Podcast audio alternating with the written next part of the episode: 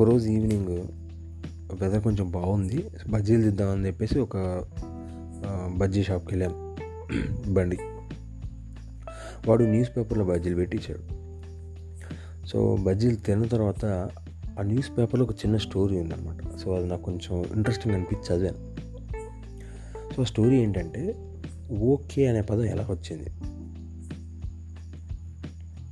So పూర్వం యుద్ధాలు చేసేవారు కదా రాజులు. ఆ టైంలో ప్రతిరోజు యుద్ధం అయిపోయిన తర్వాత కొంతమంది సైని కొంతమంది సైనికులు చచ్చిపోయేవాళ్ళు.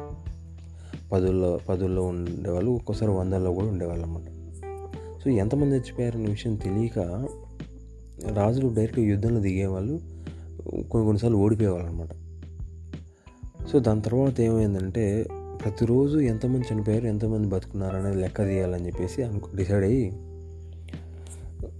డిసైడ్ అయ్యారు. సో నెక్స్ట్ డే యుద్ధం జరిగినప్పుడు ఏమైందంటే ఎంతమంది చనిపోయారని లెక్క వాళ్ళ దగ్గర రాసుకున్నారు. ఫర్ ఎగ్జాంపుల్ వంద మంది చనిపోయారు అనుకోండి హండ్రెడ్ కే అని రాసేవాళ్ళు. కే అంటే కిల్డ్ అని అర్థం. అదేంటి?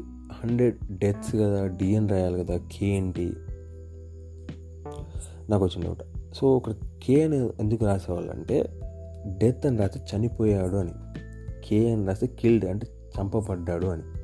సో బతికున్న సైనికులకి పౌరుషం పెంచడం కోసం చంపబడ్డారు. మన వాళ్ళు వాళ్ళ చేత చంపబడ్డారు అన్నట్టుగా వాళ్ళకి అర్థమయ్యేలా కిల్డ్ అని చెప్పేసి రాయించారు అనమాట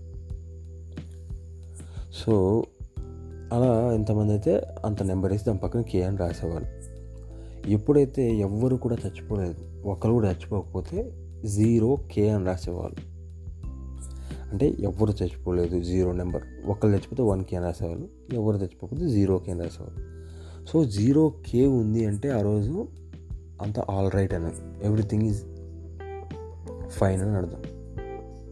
సో ఫారిన్ కంట్రీస్లలో జీరోని ఓ అంటారు యాక్చువల్గా కొన్ని కొన్ని ఫారిన్ కంట్రీస్లో అంటే అది ఏన్షియన్స్ టైం అంటే పూర్వకాలం నుంచే ఉంది.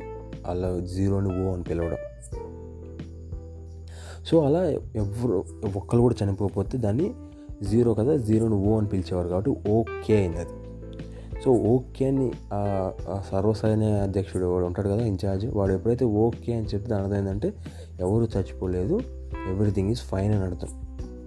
సో అక్కడి నుంచి ప్రతిసారి ఇక ఎవరు ఇక సిచ్యువేషన్ పాజిటివ్ ఉన్న ప్రతిసారి వాళ్ళు ఓకే అన్న స్టార్ట్ చేశారు అనమాట సో ఆ విధంగా ఆ విధంగా నెక్స్ట్ జనరేషన్ నెక్స్ట్ జనరేషన్ కొద్దీ ఓకే అనే పదం ఎలా తయారైంది అంటే everything is fine everything is all right అనే సిచ్యువేషన్ వచ్చినప్పుడు మనం ఓకే అనే పదాన్ని వాడడం జరిగింది.